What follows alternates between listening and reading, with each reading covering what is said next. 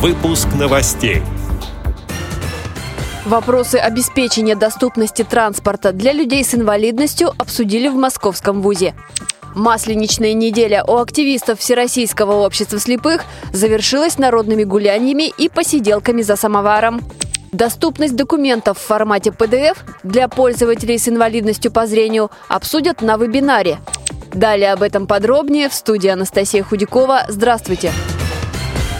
Вопросы обеспечения доступности транспорта и пешеходных зон для людей с инвалидностью обсудили на научной конференции в Московском автомобильно-дорожном государственном техническом университете. На встрече присутствовала вице-президент ВОЗ, технический эксперт в области формирования безбарьерной среды для людей с ограничениями по зрению Лидия Абрамова. В своем выступлении она отметила, цитата, в нормативной базе доступная среда определяется по четырем основным направлениям – доступность, безопасность, комфортность и информативность.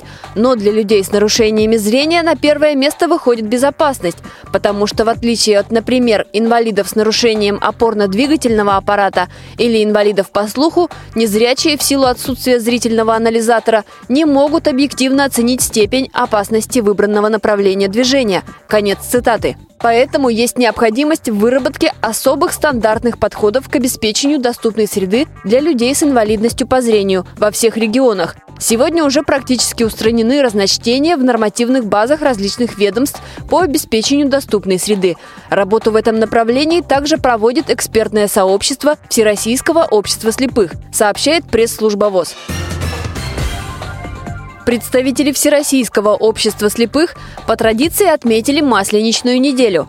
Так, для членов Темниковской местной организации ВОЗ Республики Мордовия мероприятие подготовили сотрудники детской библиотеки. Атмосферу праздничного настроения на посиделках придавали самовар и главный атрибут Масленицы – блины, испеченные активистами местной организации. А на Масленицу в Грязинский филиал Липецкой областной организации приехал председатель региональной организации ВОЗ Николай Сар Сарычев. Собравшиеся не только отметили праздник дружным чаепитием с блинами, шутками и песнями, но и поговорили о предстоящих выборах. В этот день проходит э, мероприятие, и одновременно хотелось бы встретиться с э, нашими инвалидами и поговорить на тему предстоящих выборов, которые состоятся 18 марта 2018 года, выборы президента Российской Федерации, и призвать, чтобы проявилась такая высокая гражданская активность, обязательно при прийти, проголосовать и сделать свой выбор, выбор своего будущего, как э, человек себе представляет, кого бы он хотел видеть президентом,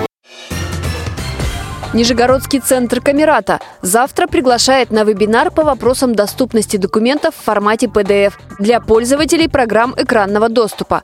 Вебинар в первую очередь может быть интересен школьникам и студентам с нарушениями зрения, руководителям ресурсных учебно-методических центров, преподавателям. Ведущий вебинара – специалист в сфере адаптивных технологий для незрячих и слабовидящих людей Андрей Поликанин. Встреча пройдет с использованием программы Team Talk на площадке голосового образовательного портала L-School.